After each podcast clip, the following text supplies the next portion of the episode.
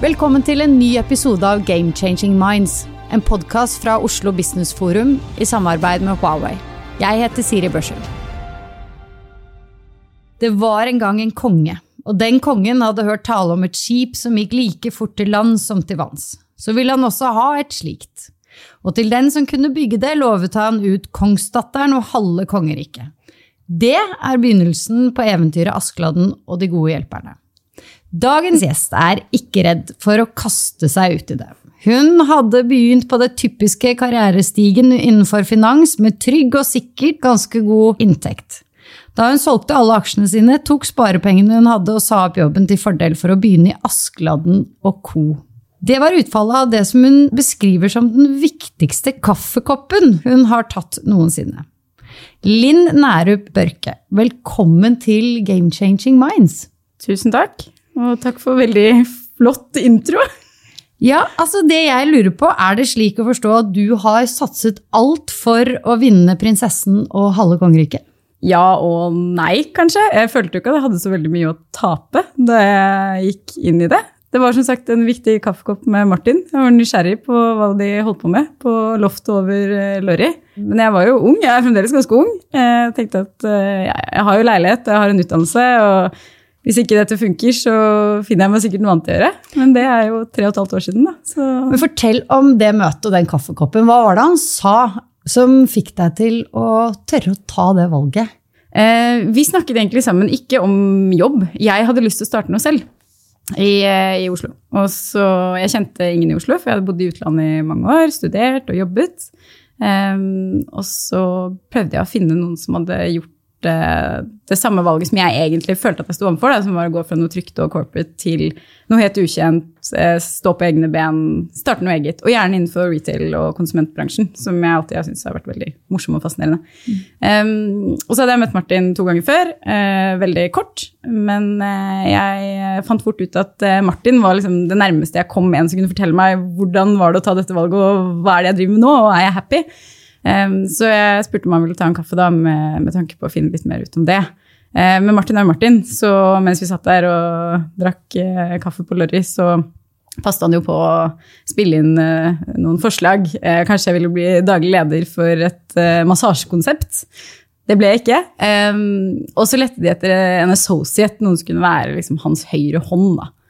Eh, det, det syns jeg hørtes spennende ut. Å gå inn og være en del av eh, partnergruppen. Det var vel egentlig ikke partnergruppen som var i tankene da, men eh, det fant jeg jo fort ut at det måtte jeg være. Så, så det, det, landet vi også. Men det å være med på å starte mange flere selskaper i kjølvannet av det som hadde vært en kjempesuksess med Cutters, som egentlig var inspirasjonen til Askeladden, og det å få lov å være tett på selskapene, være med fra dag minus 300 eller 100, alt avhengig av hvor lang tid det tar å utvikle et konsept og få det lansert lansert. Være med å rekruttere flinke folk, eh, tenke marketing, teknologi, kundereise, prispunkter. Alt som ligger i det å starte et selskap fra scratch. Men for å gjøre det sammen med masse flinke folk, og for å gjøre det i mange ulike bransjer, det syns jeg er veldig triggende. Men du, du, må fortelle litt mer, for det er jo ikke nødvendigvis sikkert selv om mange vet hvem Askeladden og co. er, så kan ikke du bare dra oss Hva er Askeladden og co.? Hva slags type selskap er det? Ja, i kort så er uh, Elevator Pitchen Vi er et selskap som starter selskaper. Um, historien går jo uh, tilbake til egentlig 2016, da en del av uh, mine kollegaer og partnere hadde vært med å investere og egentlig vært veldig aktive investorer i Cutters.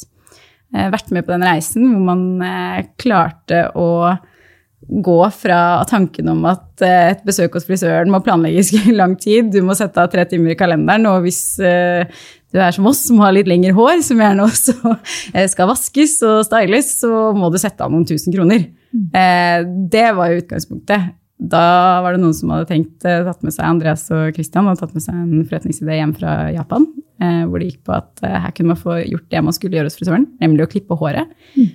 Kunne gjøre det når som helst, når du ville. Drop in sentrale lokasjoner, høy tilgjengelighet. Eh, og så skulle det ha en fair pris for tiden det tok, da. Så Cutters ble jo et lite eventyr, og det var jo også starten på det som ble Askeladden. Um, så Martin, Karl Aksel og resten av partnergruppen av de founding seks, da vi er i dag ni, tenkte at dette må det gå an å gjøre i andre bransjer også. Og da var jo ambisjonen å starte tre til fem selskaper i året. Det er den fortsatt. Og egentlig gjøre det samme i andre bransjer som man har gjort i frisørmarkedet. Uh, gi en helt ny kundereise, øke tilgjengeligheten, senke prispunktet. Og rett og slett uh, gjøre hverdagen for nordmenn som benytter seg av tjenester enklere og forhåpentligvis bedre. Da. Og det, jeg kjenner jeg har masse spørsmål nå. Altså jeg blir litt usikker på hvilken rekkefølge ja. disse spørsmålene skal komme. Så det får bare komme litt sånn i, i hulter og bulter. Men enkelt.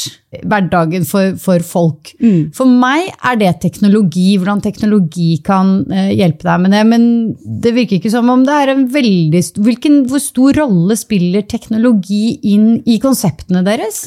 Vi skaper jo ikke altså tech-selskaper.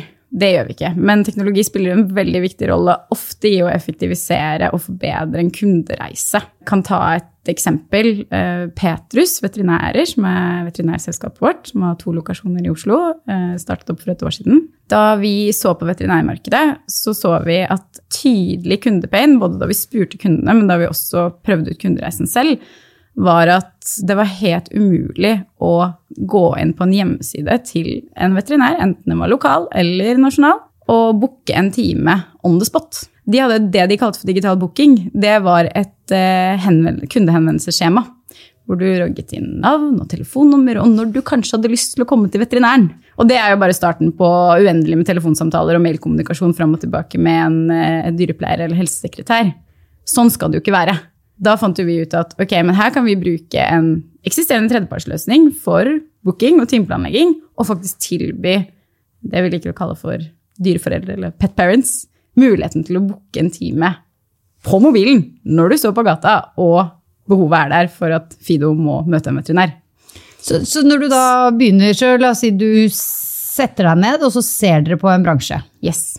Altså, jeg skal selvfølgelig stille etterpå hvilke bransjer er det som står for dør, fordi det synes jeg er gøy. Men, men det, dere begynner med det, og så ser dere på ok, nå tar vi en bransje, og så har dere da et, et, et sett med teknologi som er klart, som dere da bare egentlig kan uh, dytte inn. Ikke nødvendigvis, men vi har gjort sånne erfaringer da, gjennom de siste tre-fire årene og det som nå har blitt 19 selskaper. Eh, hvor vi har bl.a. Eh, noen bookingsystemer som vi syns fungerer veldig bra. Da vet vi at ok, men da bruker vi det igjen.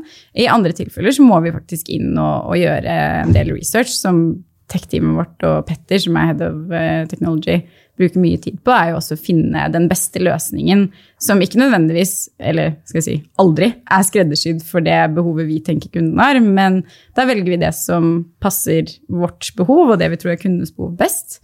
Og så uh, syr vi det sammen, da. Så vi lager jo API-ene for at de skal snakke med vår UX og eh, egentlig flate ut mot kunden, snakke med et tredjepartssystem som oppfyller de, i hvert fall de Et godt krav som vi setter, er at det skal være et minimum lovable product når vi setter ut i livet.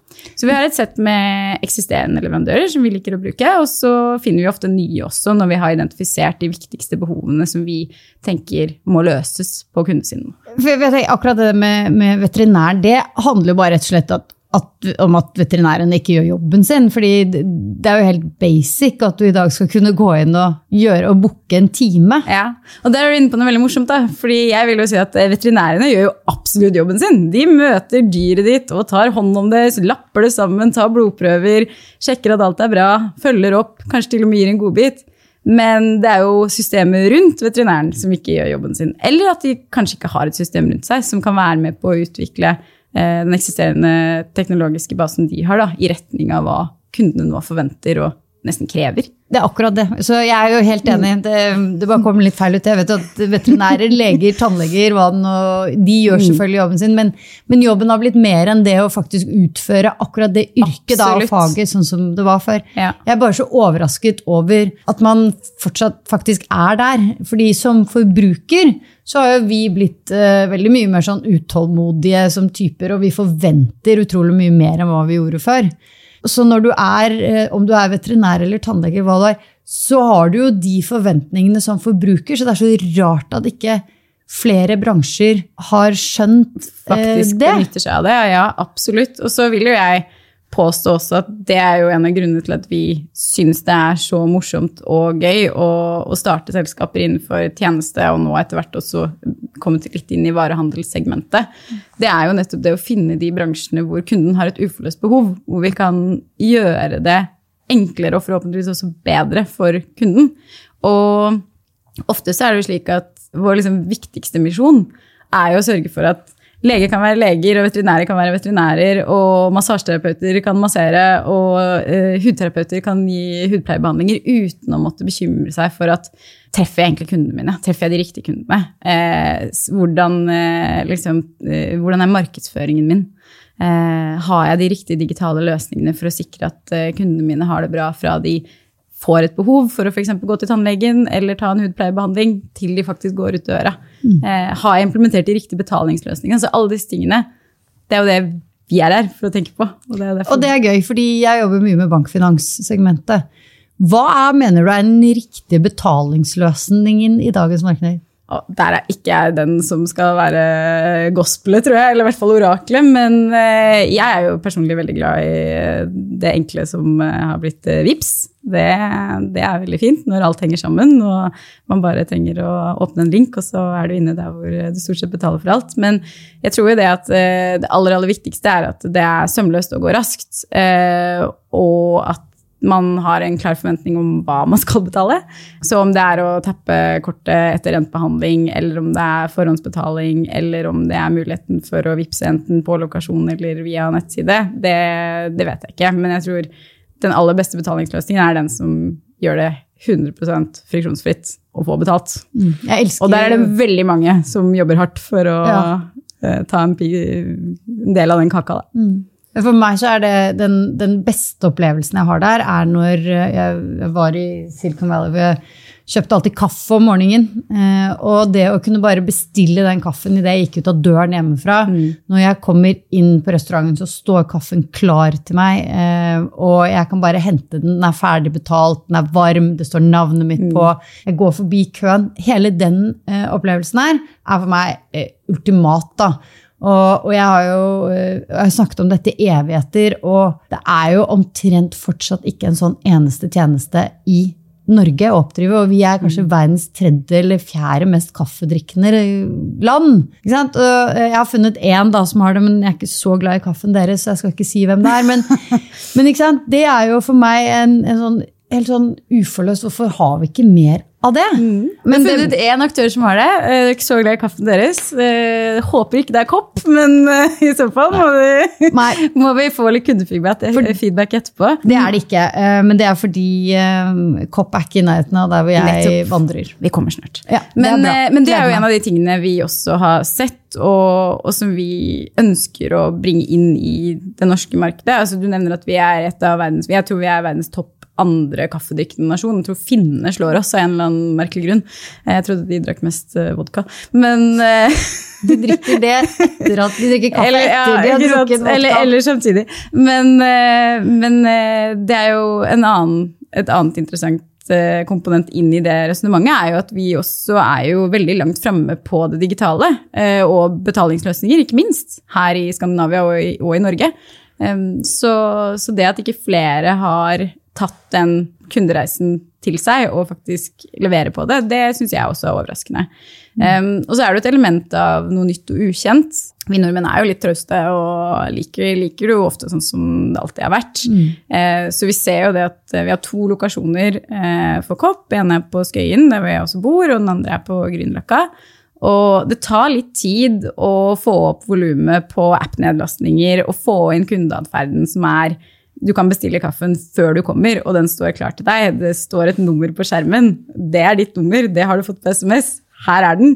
Eh, men eh, vi ser jo at det kommer. Eh, og jeg syns det er veldig gøy å være med på å drive de endringene. Det samme har vi jo sett på, på digitale skjermer, som det selvfølgelig er delte meninger om er estetisk nydelig.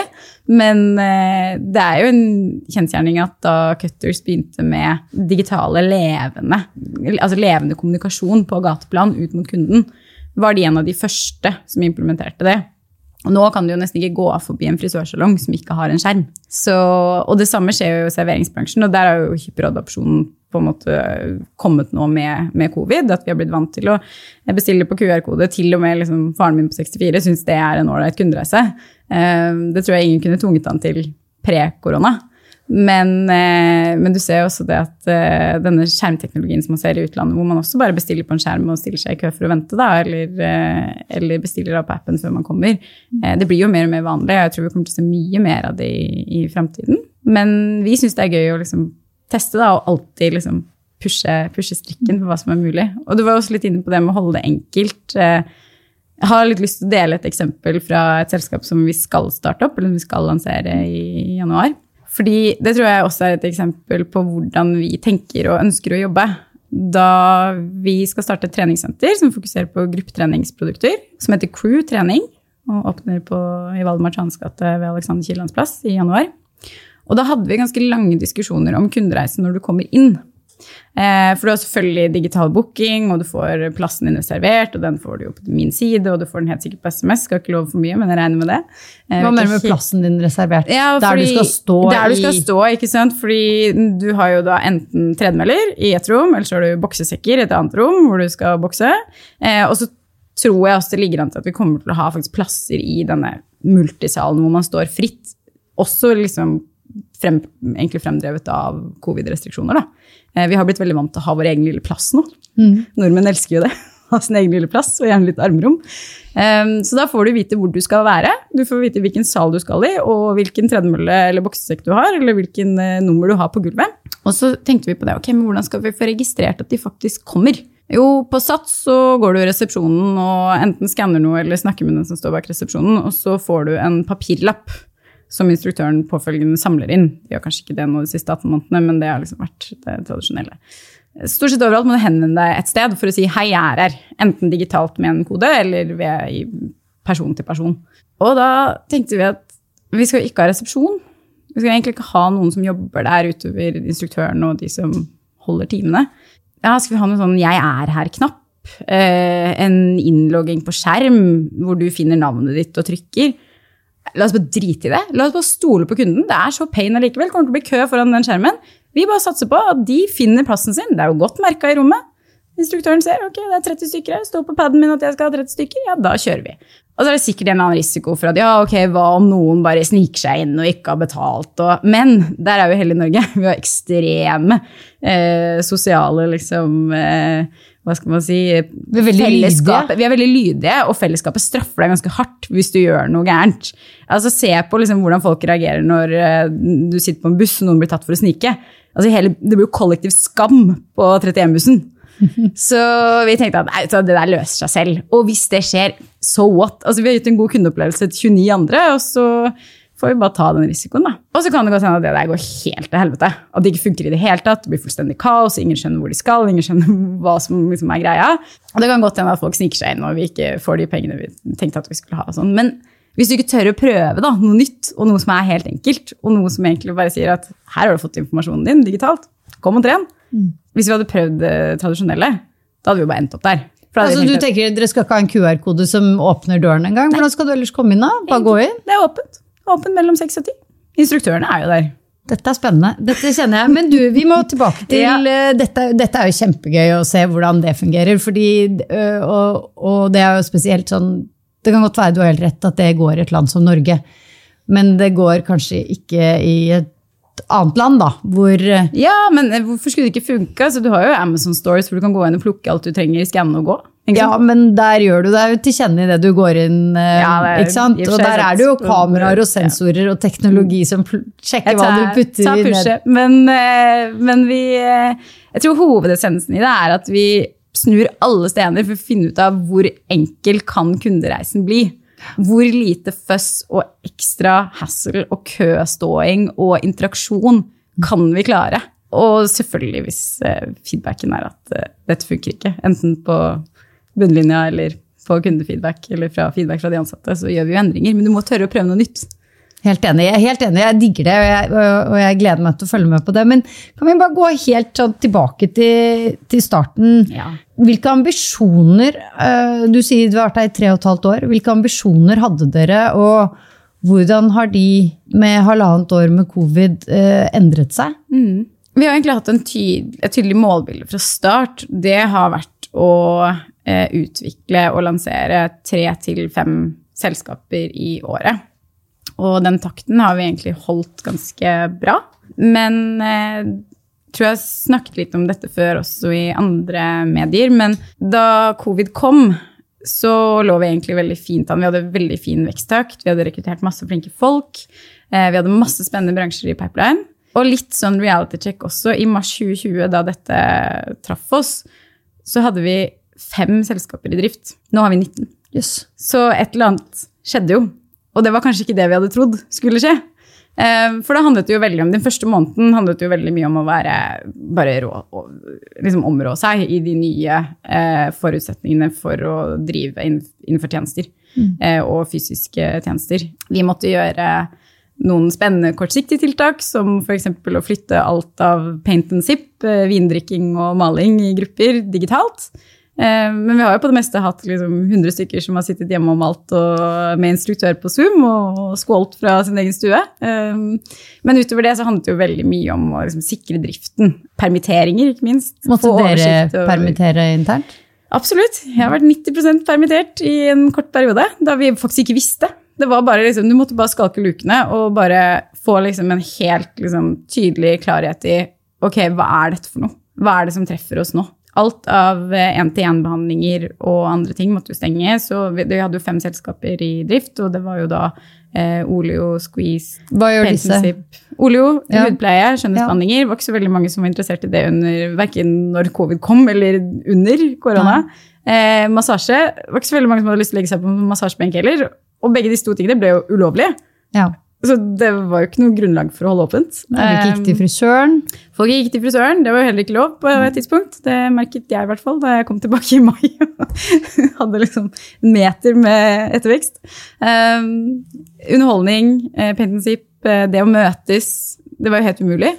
Så, så, den første perioden, de to første ukene handlet bare om ok, vi må bare finne ut av hva dette er for noe, og hvordan vi skal håndtere det. Men så skjønte vi jo også at det er jo i kriser at muligheter skapes. Og eh, vi trodde veldig på, og tror fremdeles på, en, en hverdag hvor ting er som normalt. Og så får man se, Den nye normalen er jo brukt eh, ganske forslitt begrep nå, men vi får se hva den nye normalen blir. Men vi trodde i hvert fall veldig på at ok, dette har ingen langsiktige konsekvenser for Askeladden utover at vi, kan, vi har blitt lært veldig mye. Og eh, kanskje vi faktisk også kan bruke den tiden på å bare øke farten. Ja. Ta flere sjanser. Men dere starter jo, ikke sant? Da mm. kommer dere Dere tar en bransje. Og så går dere inn, og så finner dere ut at å, dette her, nå skal vi snu opp og ned på sånn som da det treningssenteret. Mm. Hvor begynner dere når dere Er det sånn at det ligger nå øh, syv-åtte bransjer i pipeline, eller setter dere det ned for hver gang og, og begynner på nytt og sier ok, nå har det nå er det så og så lenge siden vi startet nå, nå skal vi begynne å brainstorme. Mm. Begynner dere på nytt da, eller har dere nå en sånn? Vi har en longlist med ting vi har vært innom, eh, og kanskje til og med sjekker av. Det har vi prøvd. Men vi jobber kontinuerlig med å identifisere nye bransjer. Og så vil jeg si at... Og hvordan gjør dere det? det? Sitter dere sammen, eller er det noen som har den tittelen som mm. det er oppgaven deres? Det er noen eh, av medgründerne i Askeladden jeg vil påstå at vi har 100 gründere i Askeladden. Alle som jobber i og med Askeladden, er en del av gründerklubben vår. Men det er noen som har et, eh, et, ansvar for å drive dette arbeidet fremover. Eh, og så er det selvfølgelig en diskusjon med både altså, egentlig rubbel og bit i Askeladden, for lov å spille inn på hva skal være det neste. Og hvem bestemmer hva som blir det neste? Vi ni partnerne tar jo den beslutningen kollektivt. Men det er jo da etter at vi har gjort eh, ganske grundige analyser og research på, på, de ulike bransjene. Og så er det jo også sånn at eh, vi er ni stykker. Så hvis vi bare skulle gjort det alle ni var sånn helt gang ho på, hadde vi ikke kommet noe sted. Så det er klart at eh, hvis noen har litt ekstra conviction på et case, så støtter vi opp om det. Ja. Eh, og det har vært mange diskusjoner om altså, er dette en god idé. Kan du ta, eh, Hva er det som ikke er en god idé? Som har blitt uh, Det som har blitt skrota. forkastet og skrotet. Jeg tror jeg skal passe meg for å nevne for mye. For det, noen ganger så legger vi ting fra oss, og så plukker vi det, plukker vi det opp igjen. Men eh, vi har jo vært innom eh, kjøreskole, blant annet. Der fant vi ut at vi ikke kunne gjøre så veldig mye. Vi har vært innom eh, vask og renseri. Um, Syns vi var litt kapitalintensivt for vår investeringsvilje, så det la vi litt bort. Og hvordan tjener dere penger, da? Ja, godt spørsmål. vi, eh, altså, finansieringsløpet er jo eh, primært drevet av partnergruppen, så vi investerer våre egne penger. Hens hvorfor jeg måtte låne opp leiligheten mm. til pipa. Men eh, så vi finansierer opp selskapet fra start, eh, som skal dekke egentlig eh, Man får et, et beløp som skal gå til konseptutvikling alt det innebærer med teknologiutvikling, brand, markedsføring. Det er uh, researchfasen, lønn til gründer i, i researchfase to, egentlig. Fordi vi kommer jo med uh, en idé om denne bransjen vil vi gå inn i. Her har vi lyst til å gjøre noe. Dette er våre tanker om hvordan vi kan gjøre det. Men du som medgründer skal være med på påvirke dette, og ikke minst syvende og sist så er det ditt selskap som medgründer og dagleder. Ja, altså, er det dere, dere ni partnerne som er daglig leder i alle disse selskapene, eller finner dere nye? Det er det ikke. Eh, vi rekrutterer jo medgründere når bransjen er bestemt. Så vi har hatt mange ulike former av dette i løpet av de siste tre-fire årene. Og vi kommer sikkert til å ha like mange endringer de neste tre-fire. Men eh, overordnet sett så har det vært slik at vi finner én eller flere bransjer som vi ønsker å gå inn i. Noen ganger så har vi et sett. Altså, vi tenker at okay, neste år så skal vi starte tannlege, og vi skal starte pizza, og vi skal starte med underholdning. Og så eh, har vi jo da en Vi har hatt veldig mye eh, si, pull-rekruttering, hvor vi har gått aktivt ut og søkt etter kandidater, og også søkt i nettverket vårt. De siste årene har vi også fått mye søknader inn, uoppfordret. Enten som åpen søknad eller som en søknad på stillingen om å være medgründer og dagleder. Så når bransjen er bestemt, så leter vi etter riktig kandidat. Eh, Hvilke kvaliteter må den kandidaten ha? Må den, må den, personen også ha egne penger som de investerer inn? Nei. Det vi står for den finansielle investeringen, de investerer sin tid og kompetanse. Og blir også lønnet fra, fra start. Ja. Så, eh, Men har dere investorer i Askeladden? Ikke fra start. Eh, og så gjør vi, vi gjør nedsalg etter hvert. Vi har en investorgruppe som kommer inn når først konseptet er satt og selskapet skal lanseres. Eh, og så på en gitt verdsettelse. Og så har vi også senere runder med en investorgruppe som, som, også er med og funder da videre løp når egentlig selskapet har lansert og man har det vi kaller for proof of concept, eller product market fit, eller hva du vil kalle det. Eh, men fra start så er det vi som finansierer den første runden, da, om man skal kalle det det. Oppstarten av selskapet, oppstartsfinansieringen. Eh, og utover i et selskapsliv så er det, står selskapet ganske mye på egne ben i forhold til kapitalinnhenting. Men vi som største eier og veldig aktive investorer selvfølgelig hjelper, hjelper til med å tilrettelegge alt fra investormaterialer, presentasjoner, investor relations osv. Ja. Og, og går det alltid, eller så langt, da? Hvordan, hvordan er ratioen på suksess? Ja, vi eh, har jo lagt ned ett selskap, uh, Munnfull. Som, Hva skjedde der? Vi åpnet på Jessheim. Nei, det jo, må jo smake vår egen medisin noen ganger også. Da. Vi er jo veldig opptatt av å skape noe som kundene vil ha. Kundene stemmer lommeboka. De stemte ikke på munnfull. Da blir det jo noen veldig tøffe diskusjoner internt Men, i selskapet på, med munnfull, med oss. Ok, hva skal vi Men hva var det forbrukeren ikke ville ha der? Hva var det de tilbød som vi ikke ville ha? Munnfull var et eh, familierestaurantkonsept. Eh, så skulle egentlig bare være en eh, restaurant med hyggelig interiør, godt priset mat. Eh, utgangspunktet var buffé. Det var kanskje ikke tidenes match å starte et buffékonsept eh, i desember 2020, i retrospekt. Men det fikk hard medfart, både av uh, matkritikerne og, uh, og, kundene, da vi også byttet til en à la carte-meny. Så egentlig så er bare svaret at vi klarte ikke å skape noen kunder vi har der. Kunder ville ikke ha maten på munnfull. Men ok, Så det kan være maten, og det kan være location, og det og, det, og hvis vi hadde visst hva det var, så hadde vi nok gjort en betydelig innsats for å endre det og fortsette driften. Ja. Men, eh, men, der vi, eh, måtte vi ta en tøff beslutning, men tror jeg er sunt. Så, så, av da, så dere har startet 20, yes, har startet og det er én som har lagt ned? Det er en som har lagt ned. Det er jo ganske høy eh, ratio, da. Det, det, lover jo veldig godt. Det lover godt, men det er jo veldig mange som er helt i støpeskjeen, nettopp har lansert, har én lokasjon eller to. The verdict is still out på suksessraten vår. Men eh, så langt har det jo vært en veldig hyggelig og ikke minst morsom reise, da. Og når vil dere si at eh, det er suksess? Er, cutters, er det en suksess? Cutters er en suksess. Ja. Eh, Det er jo et par kriterier som skal på plass, og vi måler det jo også. Så første kriteriet er er kundene happy. Og det handler også om hvor ofte kundene besøker oss, hvor, og ikke minst hvor fornøyd de er. Eh, Vi måler jo Net Promoter Score på tvers av, eh, eller ikke på tvers av, men i alle selskapene. Eh, Så hvis kundene er happy, så er det en kjempefantastisk check. Er de ansatte happy? Klarer vi å rekruttere riktige mennesker som har det bra på jobb i, i de ulike selskapene våre? Og ikke minst tjener vi litt penger. Er det utsikter til å, til å skape en, en faktisk en bærekraftig forretningsmodell her? Så det er liksom de tre kriteriene det går på. Og hvis en av de kniper, så må vi enten gjøre noen endringer, eller potensielt da velge å avvikle, sånn som vi gjorde i Munnfulls tilfelle. Ja, for I Google så lærte vi det med fail fast. Mm. Eh, Er det noe som, altså hvordan, Hva slags type kultur er det dere har for å drive denne type innovasjon? Ja, det er et par ting som kjennetegner kulturen vår. Da. En av de er bånn gass. Det er, vi ønsker jo å være et selskap som da legger til rette for at eh, flinke folk kan oppfylle gründerdrømmen sin. Og i det så ligger det jo også at vi kommer jo med en, egentlig en fiks ferdig pakke. Eh, vi har spesialister på tech, vi har spesialister på markedsføring, vi støtter på HR-rekruttering, bygging og lokasjoner, finans, investor relations, kapitalinnhenting osv. osv.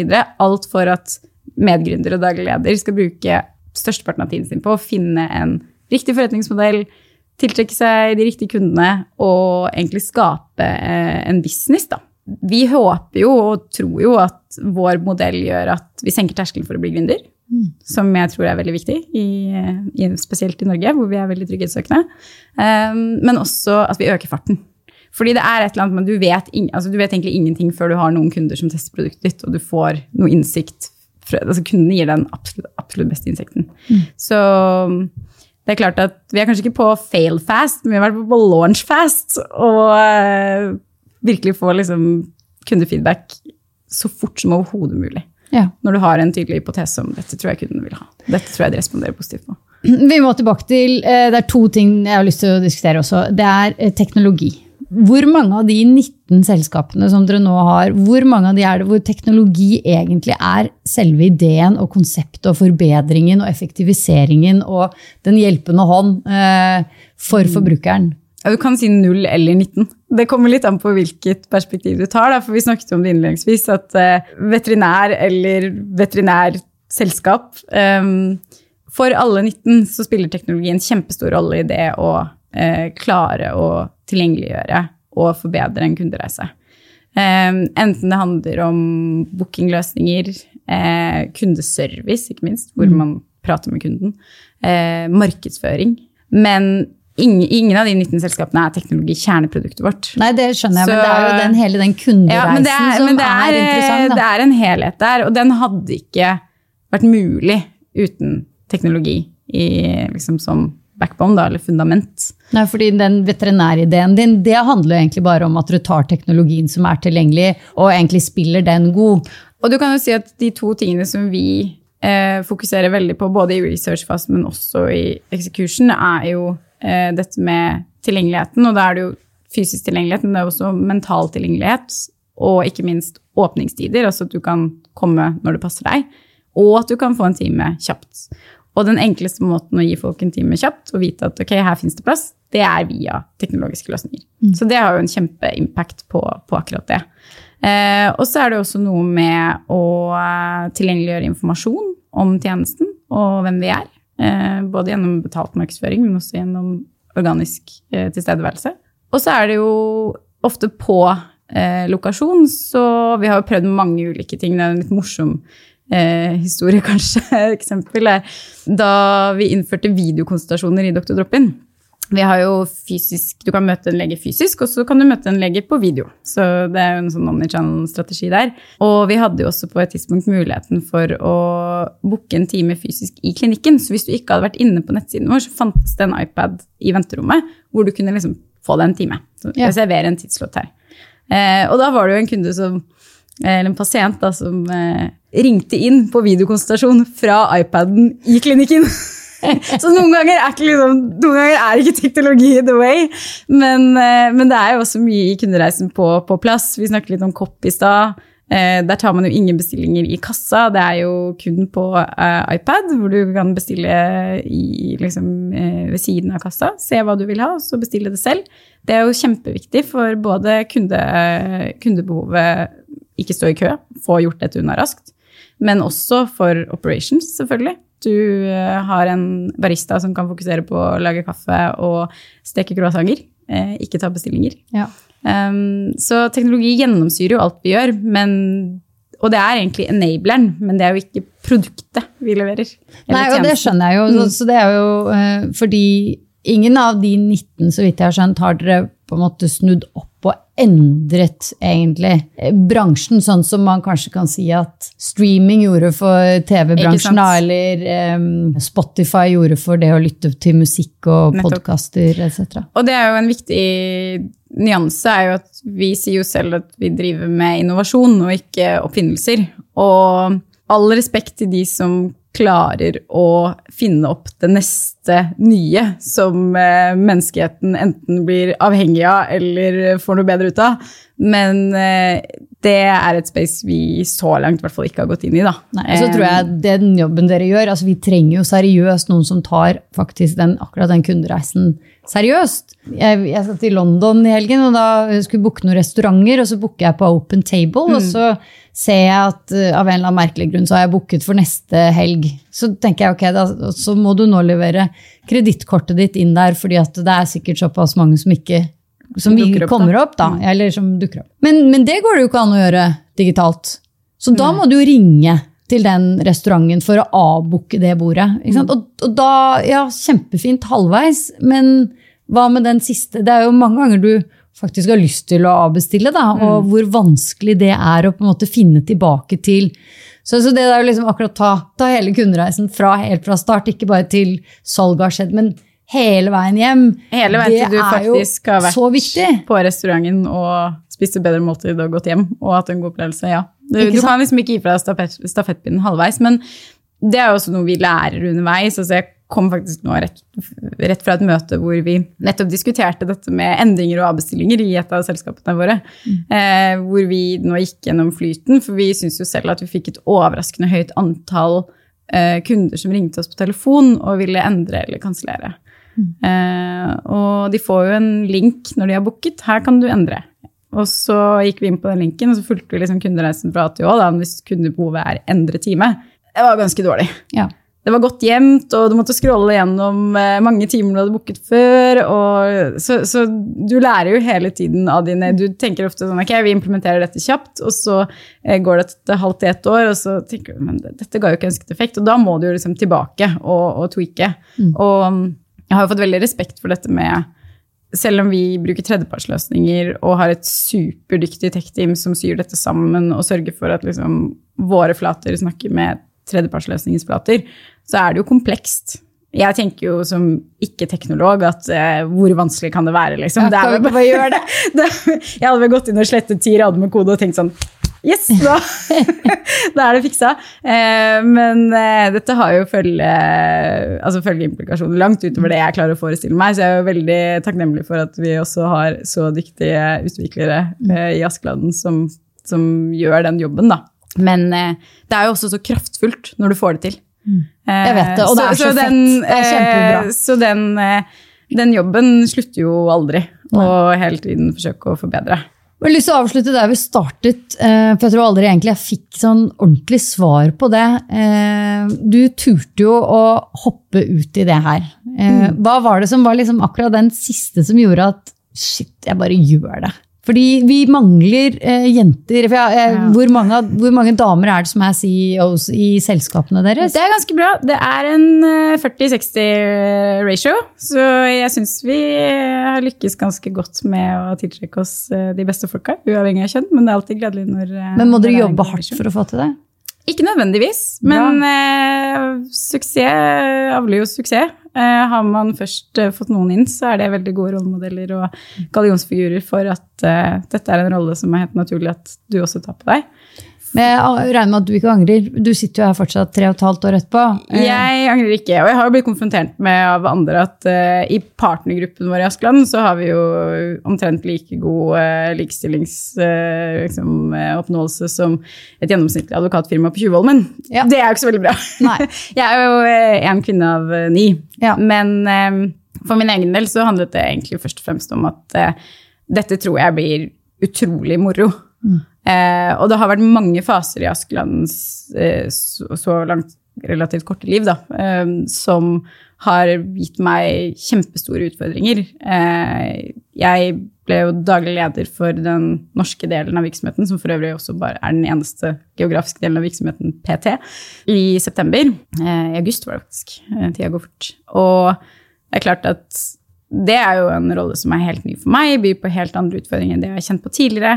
Eh, Det er jo mange ganger man tenker at eh, er jeg egentlig skodd for det her? Både sånn erfaringsmessig, aldersmessig, personlighetsmessig. Altså det er mange du, du, Hvis du spør deg selv om argumenter på hvorfor du ikke skal gjøre ting, så får du ofte veldig mange gode svar, da. Eh, Men til syvende og sist så handler det om at det jeg har tenkt, er at både når det kommer til å starte i Askeladden, andre jobber, personlige ting, denne rollen som daglig leder Enten så går det til helvete, og så har jeg lært masse, eller så går det bra. Og uansett er det verdt det. Jeg prøver jo litt å ufarliggjøre det for, for meg selv og andre også, da. Eh, og med litt sånn flåsete sagt, at vi bor i verdens beste land. Vi har tilgang på gratis utdannelse. Vi har kjempegode støtteordninger for gründere. Vi har et velfungerende arbeidsliv. Altså det, hvis det ikke skulle være mulig for meg å ta den øvelsen, så vet jeg liksom ikke hvilke bedre forutsetninger jeg skulle hatt. da. Jeg tenker at eh, hvis man tror at det blir gøy, så må man gjøre det. Og gøy er jo ofte likhetstegn med utfordrende.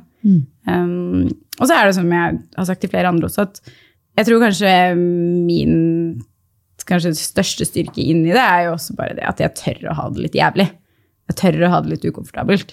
Det betyr ikke at det er mindre ukomfortabelt eller mindre skremmende eller mindre skummelt eller den type ting, men det, eh, jeg bare tør det, da. Og jeg har hatt den følelsen et par ganger før, og det har gått bra.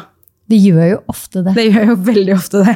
Det er liksom noe med det, og når du har vært nede, så kjenner du på det, men når du da kommer opp, så er den følelsen så utrolig kul. Ja, og så er det i de periodene hvor jeg har hatt det vanskeligst på jobb, er jo ofte de periodene jeg ser tilbake til hvor jeg lærte mest og utviklet meg mest, og ikke minst får masse mestringsfølelse når man endelig liksom knekke koden. da. Og det er liksom, Før vi startet her, så nevnte jeg den podkasten jeg hørte på tidligere. Um, det var en eh, historie om et, eh, noen founders av et WC-fond, og de hadde også vært med på oppbyggingen av flere liksom, eh, tidlig tech-boom-selskaper i California. Og det de sa, var jo at selvfølgelig skal vi starte et eh, WC-fond, fordi vi har følt på både følelsen av å ha product market fit, det bare flyr, så vi kjenner igjen følelsen av å ikke ha det. Ja. Og det tror jeg er ganske viktig, at du på en måte, du må tørre å eksponere deg for eh, utfordrende settinger for å virkelig kjenne på liksom både the good and the bad, da, og også kunne kjenne det igjen videre og bruke det til å utvikle deg, og ikke minst bidra til andre selskapers eller mennesker eller verdens utvikling, for den saks skyld. Da. Så Jeg heier på Askeladden og på alle gode ideer som kan forbedre kundereisen. Eh, tusen, tusen takk, Linn, for at du kom i studio til oss i dag og delte med oss hva det er dere gjør, og hvordan du har turt å kaste deg ut i dette. veldig hyggelig. Takk for at jeg fikk komme.